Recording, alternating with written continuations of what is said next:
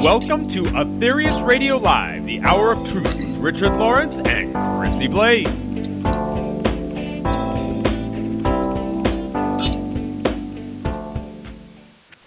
A very warm welcome to our regular listeners and those who are new to Aetherius Radio Live, brought to you on Body, Mind, Spirit Radio every third Tuesday monthly at 1 p.m. Eastern Time, 6 p.m. UK Time and 10 a.m. Pacific Time.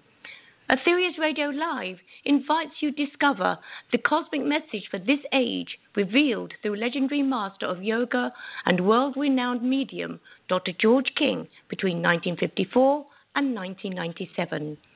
Be prepared for another amazing show covering fascinating topics such as karma, UFOs, the Mother Earth, the New World, the Next Master, life on other planets and much, much more.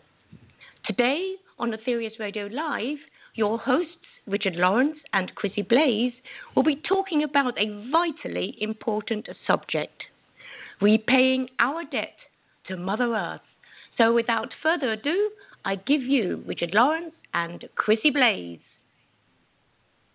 Hello, thank you, Nikki. And hello, Richard. Hi, Chrissie. Well, I haven't spoken to you on Aetherius Radio Live since your birthday. Oh, that's right. Yes, yes. Because you've had Brian.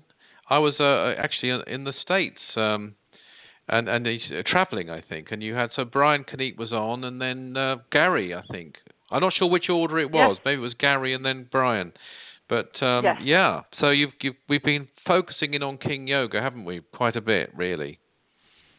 Yes, Gary spoke about King Yoga. Brian, another aspect, Operation Prayer Power, and yes. It continues. It does indeed. And, of course, on your birthday, we started our series of 6, as it were, signature themes of our master's approach, Dr. George King's approach of King Yoga. And the first one we covered then was solving the spiritual energy crisis. And today we're on our second key, repaying our debt to the Mother Earth. And then we have 4 more in this series of 6. We have serving the world as a whole, manipulating karma, becoming a spiritual fighter, and unconditional surrender to God. They're all signature aspects of his approach. But I think, Chrissie, of all of them, in some ways, this one that we're talking about tonight, you could say, or this lunchtime, I suppose it is there, or morning in Pacific area. But this is the most important of them all, Chrissie, I feel, possibly. Absolutely, and one which I think we need to bring over and over again, as we do, to people's attention, because there's a lot of people, studying spirituality. And I remember the master said once, I think it was in a lecture, but I didn't write down the exact reference, but it kind of stuck with me. He said that all spiritual groups or organizations should have at their center this reverence for the Mother Earth. And these are my own words, but basically that was it. And I think, the Aetherius Society, of course, does put the Mother Earth front and center of our beliefs. So we do, and that's all thanks to Dr. King. Absolutely, and Dr. King himself lived that, and it was, I think, extremely unusual, even for a master of yoga. I mean, you don't come across it too often. You do come across, of course, through history, some examples of reverence for Gaia, for the goddess Earth, by different names, by various indigenous tribes and in different traditions. Sometimes, not enough, by the way. You don't get it enough in the major religions, I don't think, really. But having said that, though, what you don't seem to get is this concept of giving something to her. There's one thing to be reverent to her and be grateful to her, which is we should be, but how can we actually do anything actually for the Mother Earth and thereby repay this massive debt that we've incurred through the millennia on this planet? It really is a revolution of thought, isn't it? It's something that, it seems so obvious once. Well, we've learnt that, as you say, through our master, but it's a revolution because mankind, we seem to think as a whole that Mother Earth is here for us to take, and it's You know, it's very strange how this has happened. Mm-hmm. You know? It is, and Dr. King, I mean, I've been doing quite a bit of thinking about this, and of course the reason that we picked July to do this, perhaps the most important of all the keys of King Yoga, is because it's of course the month in which the holiest day in our calendar takes place, and which we've discussed in the past on Aetherius Radio Live. That's July the 8th, that's the initiation of Earth. And it seems to me that Dr. King, as the cosmic avatar that we know and believe that he is and was, came for that reason. He came here because of the initiation of Earth in this time. Everything flows from that. I mean, we know that the adepts, the three adepts, we know this from the three sabers are here, and again, we've covered this on Aetherius Radio Live in the past, came because of the terrible conflicts which were seen that would happen and which we'd be helpless to fight. That's the alien mission, Carmelite, Operation Carmelite, and other conflicts in the lower astral realms. But those themselves, those conflicts, came about because of, they were triggered by, shall we say, the initiation of Earth. Everything flows from that event. And I believe that Dr. King is here, or was here at this particular time, because he was an avatar who understood the Mother Earth enough, who was devoted sufficiently to the Mother Earth, and would know what action we need to take at this time in a variety of ways. And one of those ways wasn't just for the sake of humanity, which would be enough, it was for the sake of the planet herself. That's the main point, you know, I would like to stress this evening, or this today, I should say, on this broadcast, Chrissie. Well, that's a very, very interesting thought, and when you look at, you know, the timing of things and the Master just being born prior to and growing up and becoming the Master that he is prior to this great happening, and he took the actual transmission of the event, then it just makes sense. I mean, but I had never thought about that before, but it's a very, very inspiring thought. You know what really struck me, and this is quite recently, and I was actually speaking about this here on July the 8th, and that is that the mission, Operation Sunbeam, and the mission that we again have discussed and we will discuss again because it's so important. It's a mission actually that was performed over the last weekend, just a couple of days ago in the UK. And it's a mission which is designed specifically to start to repay our debt to the Mother Earth, the very theme of this program. And it's, as far as I know, completely unique in its concept, because there are other tasks, as I said, in spiritual devotions and outpourings of thankfulness and so on. But this is a crafted mission working directly with beings from other worlds, designed to help the Mother Earth, because the energy is so elevated, it doesn't come from us.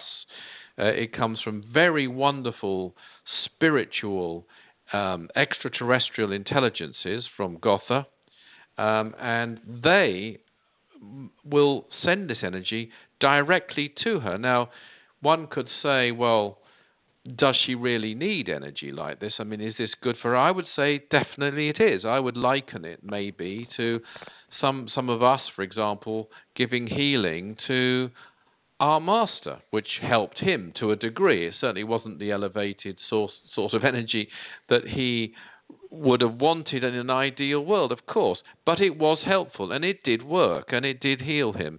And to some degree, it's something actually is being done here in Operation Sunbeam, which benefits the Mother Earth, and that's so rare. It's a direct action which is being performed, and there's hardly anything that any of us on Earth can actually do for her other than try and sort humanity out not to do worse things than we've done before. And so that's an incredible thing, Chrissie. And then I was thinking about a statement that was revealed about Operation Sunbeam in 1994. That's just 3 years before Dr. King physically left, anyway. his body and so on. And that is that, and by the way, that's something also that happened in July. That was July the 12th, 1997. So that was another event of his passing. But the statement was made, and this really, I think, is one of the biggest statements that has ever been made, that Operation Sunbeam, Plan K, as it's now known, it's been through three different stages, Plan A, Plan B, and finally Plan K. This was touched, we were told, and is touched by a Supreme Lord of Karma, which is an enormous statement. And I'm not going to claim that I begin to understand it, except that, you know, if one studies the ninth blessing, which is the blessed are the Supreme Lords of Karma, one gets some idea of the enormity of these intelligences. I mean, these intelligences, the Supreme Lords of Karma, are greater even than the mighty sun. They, and I'm quoting now, stretch their influence throughout all the galaxy so that the great laws of God, the great laws which are God, may be perfect in their balance. Now, I'd like to share a little personal incident, Chrissie, if I may, with you and our listeners. I don't know if I've ever told you this myself, but one evening in 1990s, and it may have been around that time, possibly of 1994, certainly in the 1990s, I was with Dr. King and had the privilege, as you know, some of us did sometimes, of sitting with him on his deck in his very modest bungalow in Santa Barbara and having an evening drink and a chat. And he turned to me, and sometimes you never knew, you know, those chats could be about anything. They could be quite mundane, they could be businesslike, they could be humorous, they could be sad, they could be anything. And the main idea they were generally uplifting, though, whatever the conversation. But on this occasion, sometimes they would be profound. And he just turned to me and he said, and this is how he put it, you know, I believe, he said to me, that the Supreme Lords of Karma could stop the movement of space bodies, and he was referring to planets and suns even, in space. Wow. Stop them completely and make certain adjustments that needed to be made, and then cause the motion to continue again. Wow, that's amazing revelation. Thank you for sharing that, Richard. That's something one has to really think about. And it, of course, means that by controlling that, and it's clear that karma is above even mind, it's the highest thing, it's divine will, it's the highest dimension of the seven dimensions of creation, really. They obviously control time as well, because time as we know it is only measured in movement, isn't it? I mean, the rotation of the Earth round the sun and the moon round the Earth. This is how we determine our calendars and our days and our 24 hours, and it's so they have complete control over all the movements and the necessities, shall we say. I mean, they don't interfere with people, because the essence of the karmic law is it allows free will on this planet, unless we choose, as higher beings do, to give it up. But that's a choice anyway. But they do control these things. So I would say, if that's a long-winded background, but if the Supreme Lords of Karma have touched and do touch Operation Sunbeam, because they are above time, it is they who would have determined that Dr. George King should be here now, because it's through him that this was invented. It wasn't channeled through him. It was actually invented by him. So he had to be here. It wasn't... Now, there are beings... I mean, the Lords of the Ineffable Flame, the Logos of Earth, the three Lords of the Flame... These are the highest beings connected to this Earth, other than the Earth herself. But those three beings, as we understand it, are here for one purpose, and that is for the Mother Earth herself. They're here to care for her. They don't engage, as far as we know, in the affairs of human beings. I mean, they might do in some ways that we can't understand, but it will all be focused around the evolution, the needs, the requirements of the planet. That's their function. So as far as we can tell, they would not come into this world of humans and devise a mission and so forth, even with the Great White Brotherhood. As far as I know, I don't know that dogmatically, but that's what we've been led to believe.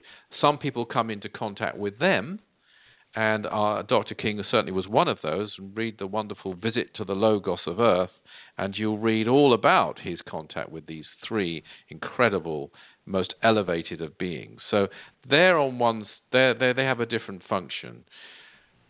The Lord Babaji, who we've talked about many times, who's been here for millions of years and will be here for millions more years, and who has undoubtedly an innate understanding of the Mother Earth that must be unique among anyone who walks this planet. He could be a possible exception, but that aside, and I don't know that he is an exception because he himself has been very respectful to Dr. King about these matters, but putting him aside and the Lords of Flame aside, I don't think, it looks as though there wasn't any other master on Earth at this time that would devise a mission like Operation Sunbeam. Certainly there isn't one that did devise it. And it being touched by a Supreme Lord of Karma, it must have been part of a plan, an ancient plan, that he should be here now, not just for humanity, but, and this is my point, for the Mother Earth. Wow. These are some profound thoughts, Richard. Really. Well, I'm putting them out to you and to our listeners, of course, and people may have their views. I mean, I can certainly say I think it might be a good thing, actually, Chrissie, now, if we, rather than discussing this in any more depth, we go to the reading, I think, that you'd chosen from the Fifth Freedom, or the commentary on the Fifth Freedom, which illustrates right from the beginning just how unique our Master was in his love and appreciation and feeling and awareness of the Mother Earth. Yes, this the Fifth Freedom is Cosmic Consciousness, and in it our Master describes the experience of cosmic consciousness, and it's really an incredible experience. Now, this particular reading is an extract from his experience. It's fairly long, but it's very beautiful. So I'd ask the listeners, if they wish to, just close the eyes and focus on the experience and try to really take this in. He became existent in timelessness. He became vitally aware of the dimensions in which he existed and knew them, all seven of them. He became as tiny as a molecule when he wanted to, and yet bigger than a world when he wished. He looked down from his lofty position high above the earth, appreciating its great glory, its power, its supreme light, perceiving the limitations it had put upon itself in order to allow life streams like him to gain the very experience which he was now living through in almost godlike ecstasy. It was then, when this realization dawned, that he stopped short. Here was the very power which he had sought, power beyond the wildest dreams, beyond the most imaginative conception of mere man, power to know what secrets he wished, power greater than that needed to move any mountain, anywhere, at any time. But yet, he stopped short, as though strangely disappointed with himself. Beneath him, beneath the crust of earth, within the ancient globe, dwelt a greater being than he or all men, a being which had imposed upon itself crushing limitations, so that the mass of men could crawl for existence upon its back in order to gain experience, knowledge, and eventually even wisdom. It was though he had learned the great lesson brought about by striving for this, what was to him then an ultimate state of being. The lesson of detachment from even the greatest states he learned, and gradually he came back, becoming smaller and smaller with every true spiritual desire. Gradually he crept away from his all-powerful state, slowly diminishing, until again he became the lonely light shining through space. He dimmed this as he brought the power of Kundalini downwards, as he descended the ladder from the lofty heights of cosmic consciousness. When Kundalini passed through the throat center, he became aware again of the world of sonic vibrations. He was tempted to linger here, but the haunting vision of that wonderful being, which was the earth, suffering gross limitation, to be the world, to be a sure home for crawling, ignorant man who would be lost in space without her, caused him to leave the ecstasy of this sound plane, and downwards came the Kundalini until he became aware again of his coarse physical structure and of his gross limitations, of his cold, shivering body and stiff, aching limbs. Beautifully read, Chrissie. Thank you very much for that. Oh, thank you.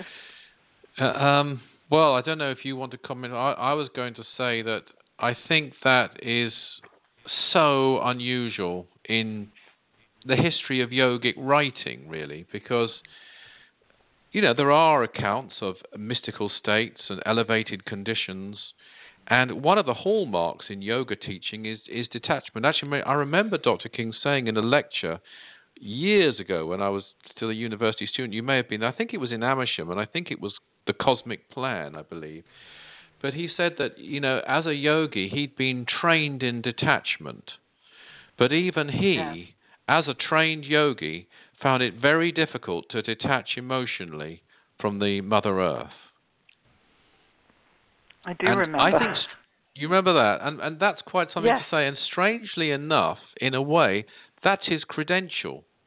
You know, if he could detach, and some yogis did detach, obviously, or were not aware of this, in the elevated though they weren't aware of this situation, and they did detach, or they, maybe they didn't even need to detach, but it was actually his greatness that brought him out of the state of cosmic consciousness. It's such an unusual concept. In the old days, it was, you know, get into nirvana or get into these elevated states and just stay there.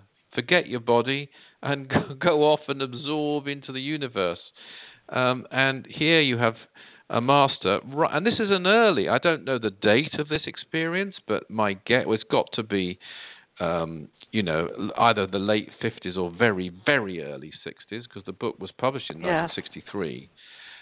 My guess is it'd be around about 59, but that's just a guess. It could be wrong. It might even be earlier.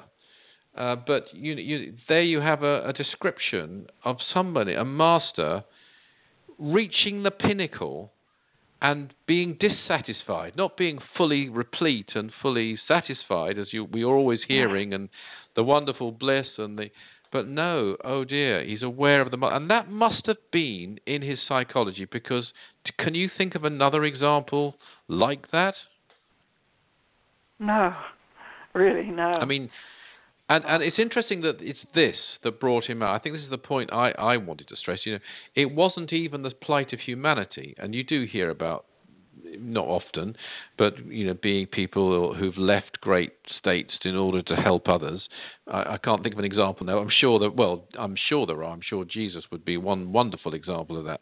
But you don't hear of people who leave great elevated states to do something for the Mother Earth. This must have been, I mean, in this most sensitive of moments, this most elevated of moments, this must reveal his prime motivation, surely. Yes. Which was the earth. Very, very interesting.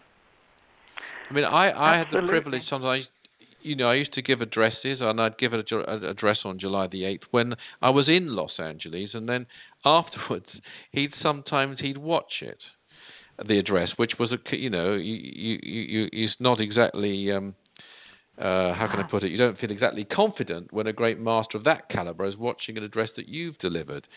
But right. I do remember one example where I sort of stated that Dr. King, you know, there's a quote actually in Visit to the Logos of Earth, which is, he blurts out the wonderful Lords of the Flame, as he puts it, I think it was blurts out, or he splutters out, because he was so moved by his experience, which people should read about. I won't try and describe it, but he makes a statement, well, why does she do it? Why does the Mother Earth, in other words, do this? Why does she suffer like this? And the reply he got from one of those lords was, why do you, in your way, this isn't exact words, something like, why in your way do you do it? And I was speaking on that subject, and I said, you know, he does it for his followers, his love for his followers. He does it for humanity, his love for humanity. But above all, he does it for her. And he was watching this, and as I said those words, he let out a little choke and a little tear. It really hit something within him, and I felt, you know, it was like a bullseye in terms of this was... Right. The real motivation of this master, above all else. And you know, Chrissie, I think he must have known, surely, about Logoi of planets before he came here. It's a very fascinating thought, and it would seem to be that way. But, I mean, how would anyone know what to do? Sorry, please go on. Yeah, I'm talking too much. I was going to say that. Yes, I mean... He just, it wasn't just that he had the experience and the realization, it was obviously an ancient thing that he'd experienced previously, it seemed to be. You know, it wasn't just it's so much ingrained in his being, wasn't it? I mean... It was. And he knew what to do. And he knew what the Mother Earth needed, it seems to me. And I think that's why he was here. I mean, as well as everything else he did for humanity and the amazing things, some of which are classified things that he did for humanity, he knew how to respond. He was on a planet at a time when she had her greatest initiation since her inception as a planet.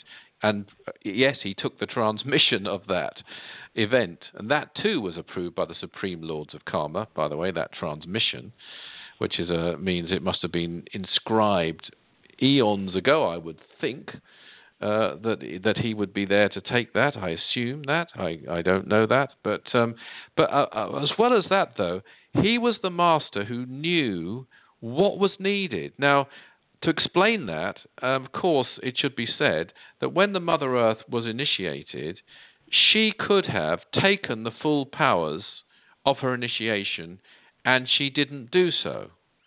And that's because there's only one reason why she didn't do so, and that's because of her compassion for humanity. Because had she taken the full powers that were given to her on that initiation on July the 8th, 1964, the changes would have been so abrupt on the surface of the planet that human beings simply wouldn't have been able to cope or survive.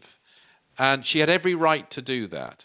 But it must have been known that she wouldn't do that. And Dr. King, right from the beginning, knew that she was not taking her initiatory powers.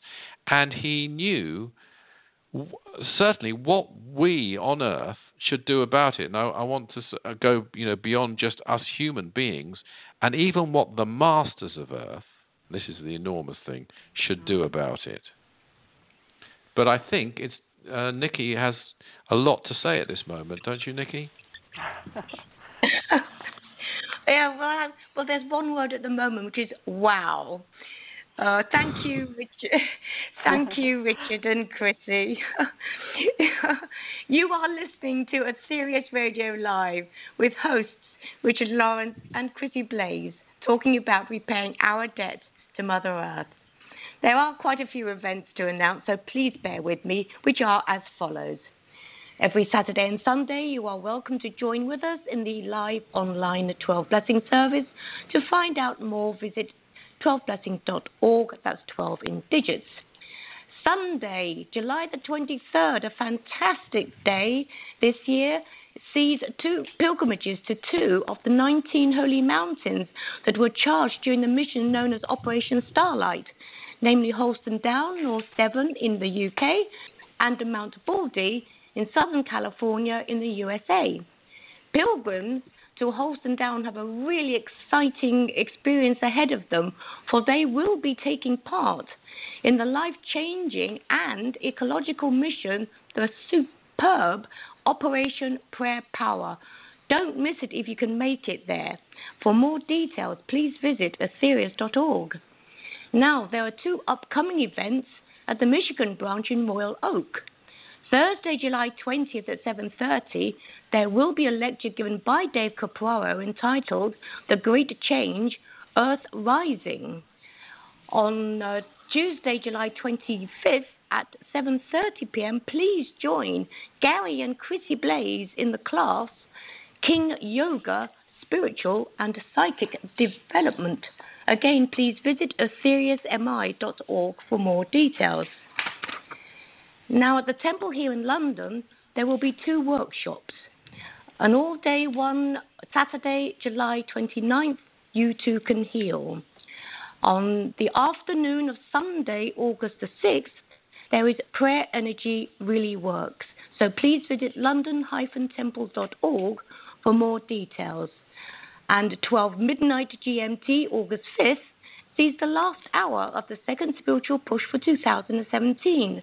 Once again, you are warmly invited to attend London, Los Angeles, and Michigan, or any one of our centres where these special services will be held to mark this potent time when the giant spacecraft we know as the third satellite leaves orbit of Earth, having flooded our world with so much needed spiritual energy since July the 5th.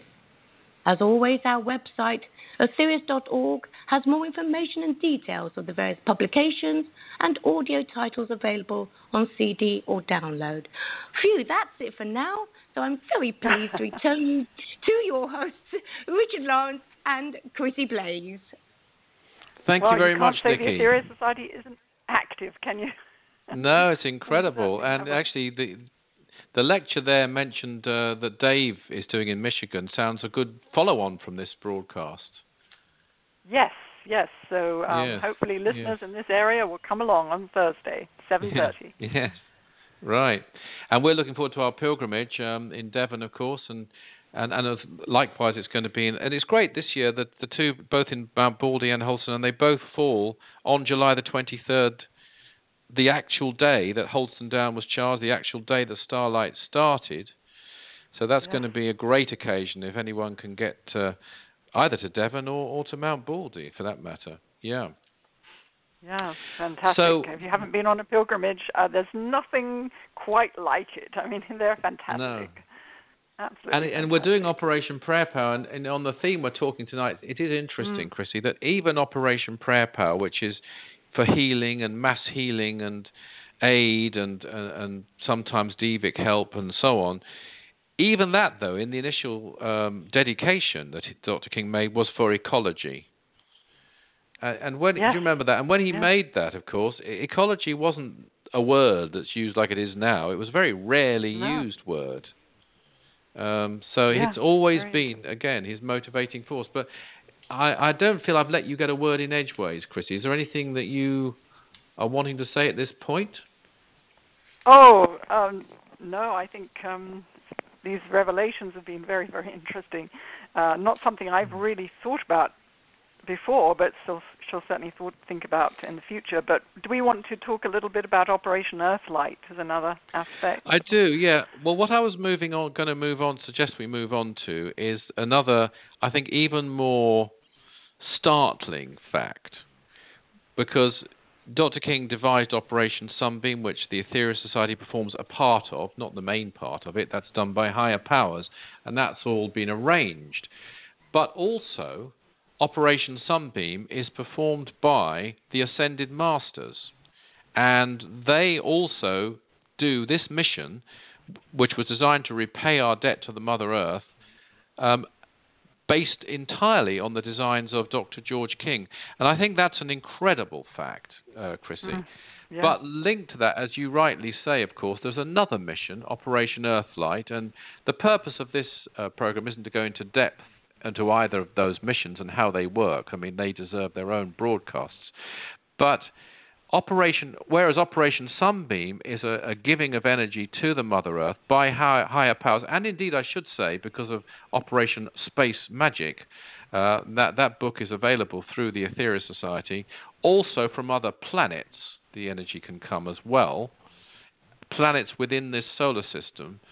This is energy that will be wonderful for the Mother Earth when we consider that she's been denied so much of these energies because of the ionosphere which has been put round the Earth because of humanity, to stop cosmic bombardment of energy coming to this Earth.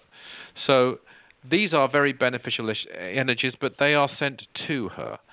Operation Earthlight, though, is an incredible mission because it provides a mechanism through which energy can be released by the Earth in the right way for humanity. Now, it might be said, well, what, can't she do that herself? Why does she need that? And as I said earlier, if she wasn't so compassionate, probably it wouldn't be necessary, because she could just send her energy out, do whatever is necessary, there's already a quickening, but cause a massive quickening, and indeed this could be very damaging for humanity. Humanity, it must be stressed, is less important than the Mother Earth. The whole of humanity combined is not as important as the planet.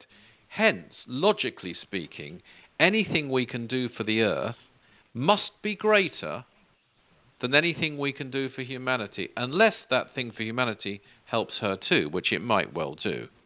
But broadly, that's the highest motive on this Earth, anyway, that we could possibly have, I would say. And I think that's another interesting thing that Dr. King, and this must be in the highest aspect of King Yoga, I would say, lived this. Now, in Operation Earthlight, there's two key factors I would stress. One is that energy can be released by the Earth through apparatus, in the right balanced way, so she can start to release these great powers within her without damaging humanity, which she isn't willing to do at the moment. She may have to one day. She may be told by, I assume, the Supreme Lords of Karma that the moment has come where she must. But in the meantime, we have Operation Earthlight. Brilliant idea. Again, from the mind of Dr. George King. Wasn't given to him. Wasn't channeled through him. He devised it. He actually devised it, the design of it, in the very building I'm speaking to you from now, Chrissie. And I believe he devised it in 1973, that original design. So that's one aspect. The other incredible aspect about Operation Earthlight is that it is performed, and there is a book on this by Brian Kneipp, actually, on Operation Earthlight. It is performed by the Ascended Masters. So it seems to me, Chrissie, that Dr. King wasn't just guiding us through the Aetherius Society. In some respects, he was also guiding the Ascended Masters in how to respond correctly to the initiation of Earth. Now, correct me if I'm wrong there, because it's an incredible thing to actually say. Yes. Yes, it's it's the truth, isn't it? Operation Earthlight, we know, is performed by the spiritual hierarchy now. It is. I mean, original idea.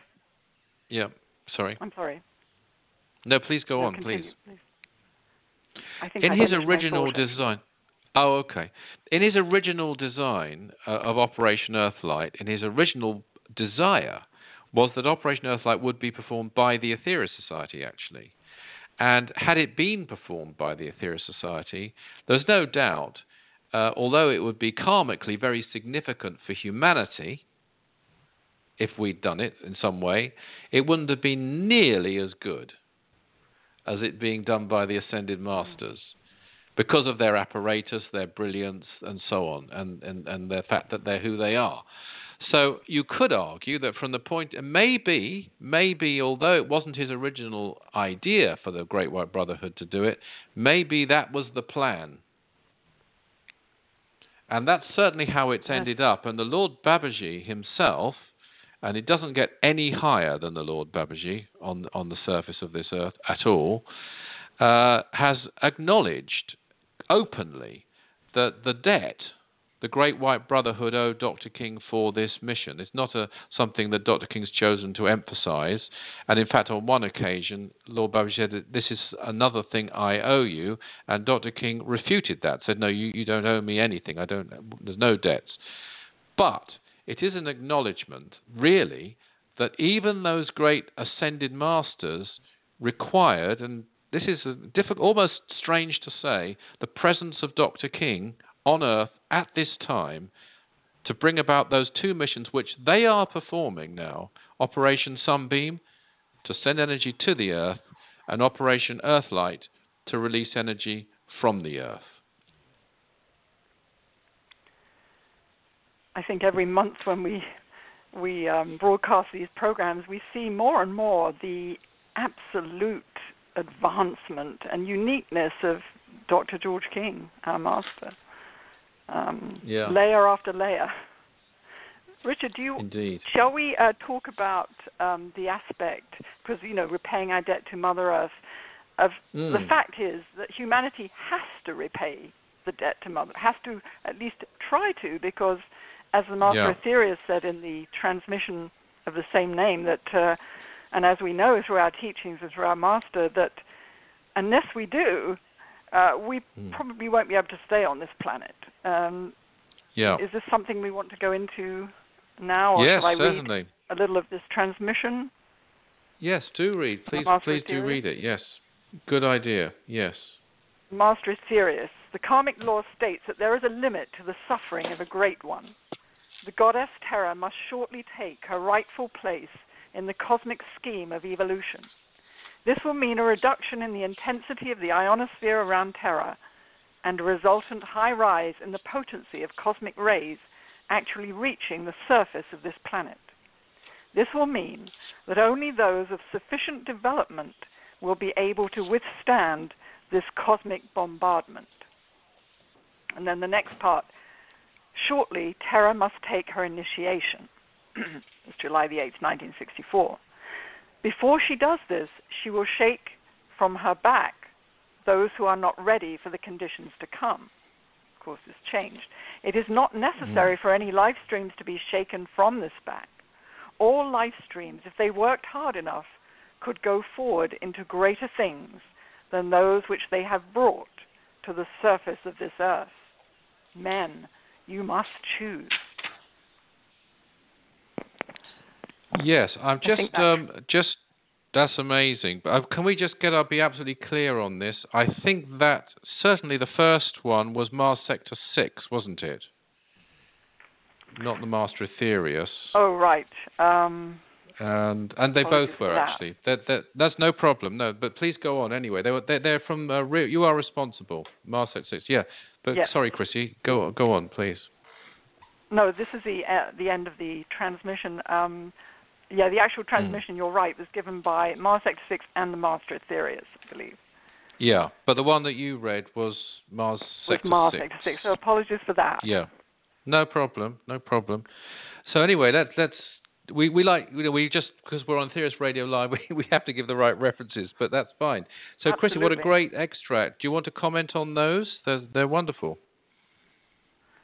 Yes, I mean, as the Master said, we really need to have, all spiritual groups should have at the center the Mother Earth. And I think when we listen to this and what's going to happen, we realize that that's the absolute truth, because we have to reconnect, if you like, with Mother Earth, which we've totally lost this connection.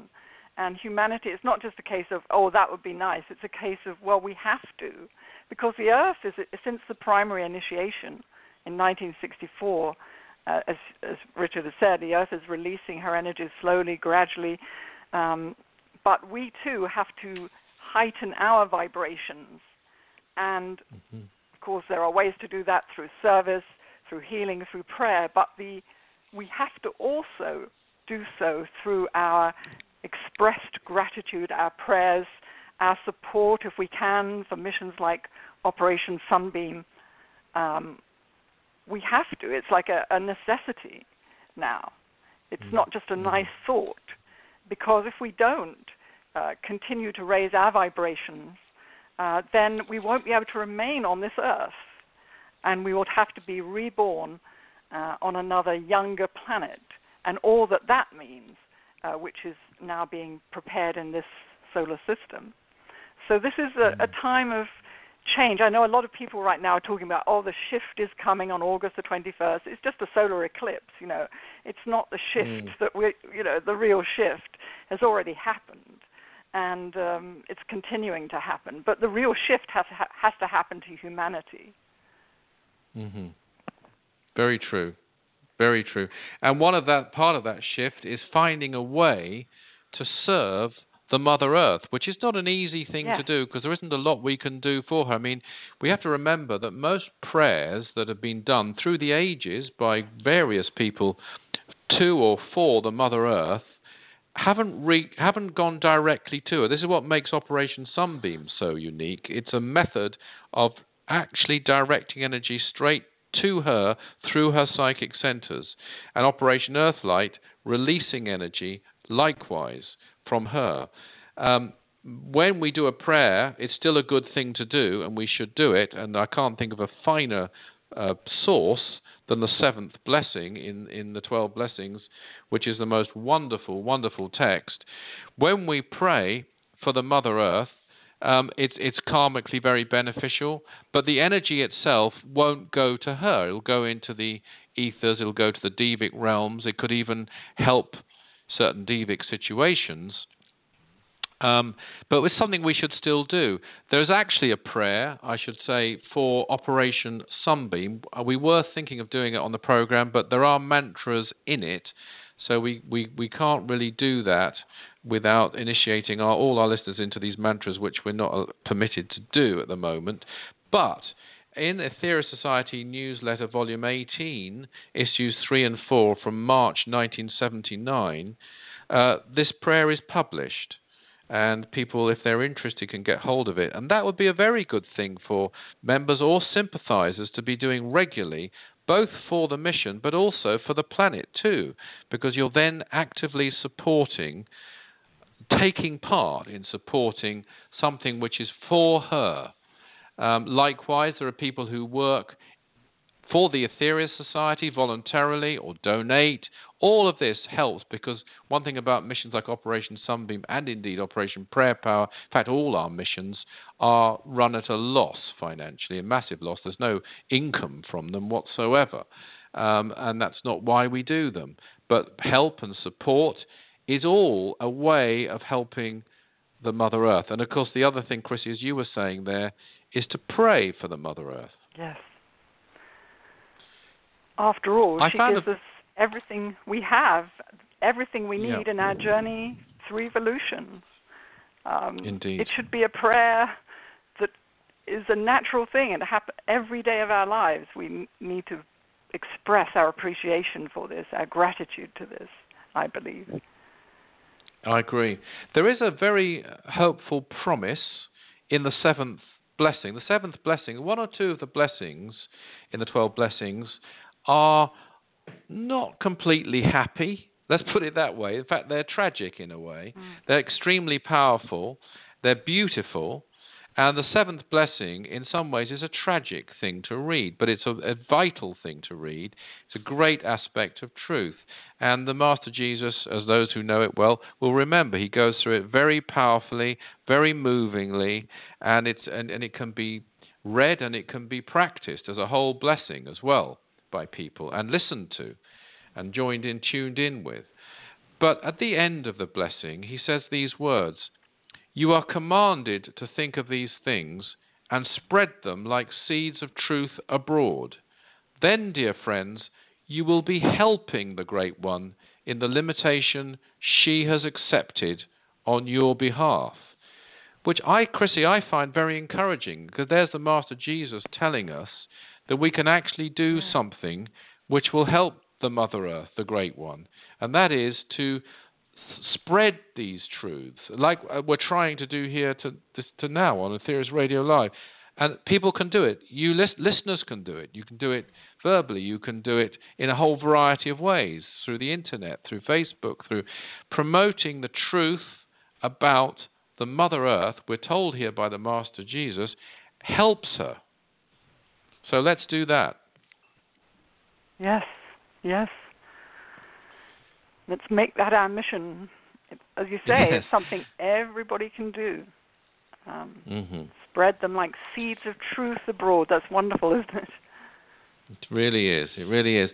And Chrissie, I was going to ask you if you would be kind enough to lead us, perhaps, in a prayer for the Mother Earth, since we can't actually do the Sunbeam prayer, and the whole of the blessing could easily be read, but I don't think we've quite got the time left for that. But would you please lead us all in a prayer for the Mother Earth?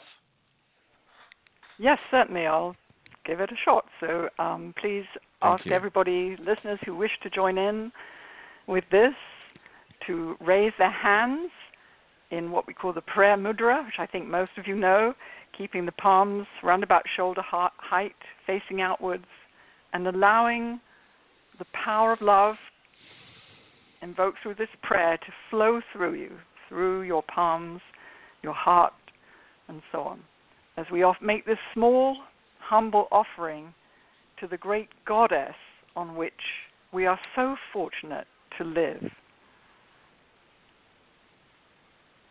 O most glorious God, we raise our hearts and minds to Thee and humbly ask that we may be channels for the divine love, essence of Thy eternal being, to flow to the wondrous Logos of the Goddess Earth, to whom we owe our deepest love and reverence, to whom we bow in eternal and humble gratitude for her enduring sacrifice and divine patience, by which we are all so nourished.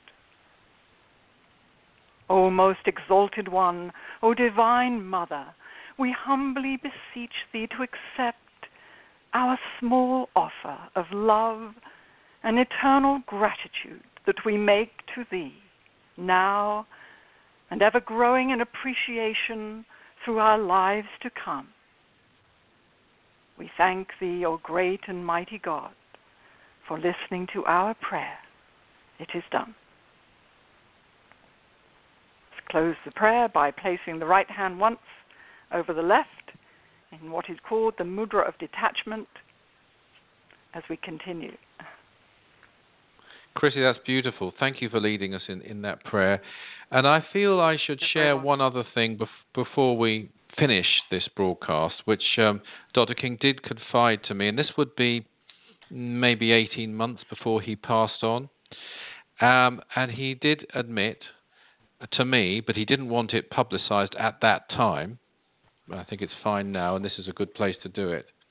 And you'll remember, Chrissie, because you were over there, Los Angeles, as I was when he said this to me, the suffering that he went through in his last years, the illnesses that he had, and the various conditions and the pain that he experienced.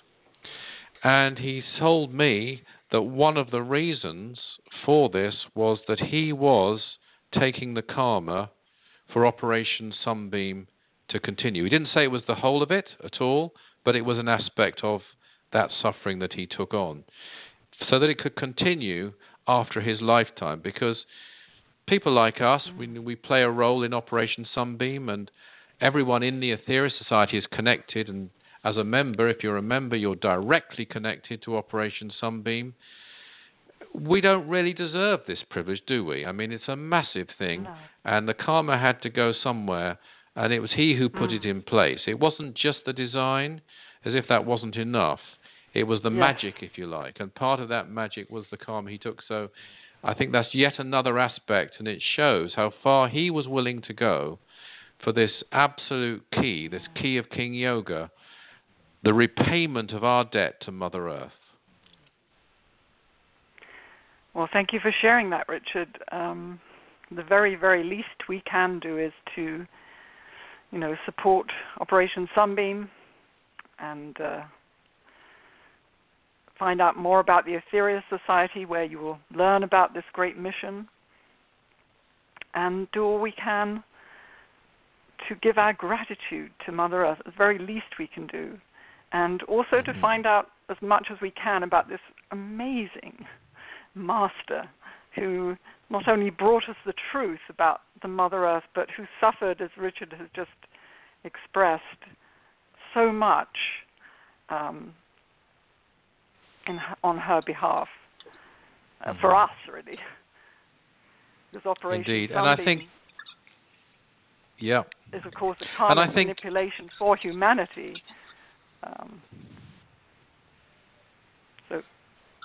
Sorry, Richard. No, I was going to say, and I think we should allow ourselves, as he did, to be disturbed by this knowledge and to be moved by it, and if necessary, to suffer a bit ourselves in that, because, okay, we're not capable of entering cosmic consciousness, but sometimes we have moments of peace, and so we should, and that's part of the spiritual path. But in the end, he left his bliss for this. He came here, I think. And this must be one of the reasons, if not the main reason he came here, was for this. And we should allow ourselves also, if necessary, to be disturbed by the very upsetting state of the Mother Earth, and to take action in the light of that, and to do something, and then have the satisfaction of being able to play a part in repaying our debt to Mother Earth. Yes. And one sacrifice, and probably, as you expressed, the Master perhaps paid a toll for this too, was that all members have the opportunity to attend special services of thankfulness for Operation Sunbeam. And our Master, and I always wonder how this was done, and perhaps you know, Richard, but somehow arranged it so that by our attendance we sort of share in that phase of Operation Sunbeam that was just brought about. I don't know how that was done. But well, it was purely done by making it... It's okay. It was purely done by making it an official part of the modus operandi of the mission. Right, and so because it's that service that you're referring to is a part of that modus operandi, then the members, those who attend, they are part of that too. And those who for some reason actually are perhaps in a country where there's no such service, they can't get, they can also send their prayers of thanks, as can non-members as well. But you're right, those who go to those services are part of the actual modus operandi of the mission. Well, I think we're out of time once more, Chrissie, so it's great to be back on air with you. And you too. Thank you so much for sharing those inspirations that you've had recently. Well, I don't know if it's recently, but you've had about our Master and the Mother Earth. This is something I don't think I've really thought about before in that way, and I'm sure the listeners haven't either. So it's quite a revelation, and very, very important for us to think about those things. Thank you, and thank you for your beautiful readings and the beautiful prayer. And next time, of course, we're going on to our next part in our program, which is serving the world as a whole. That is. That's a key point of that. And over to Nikki.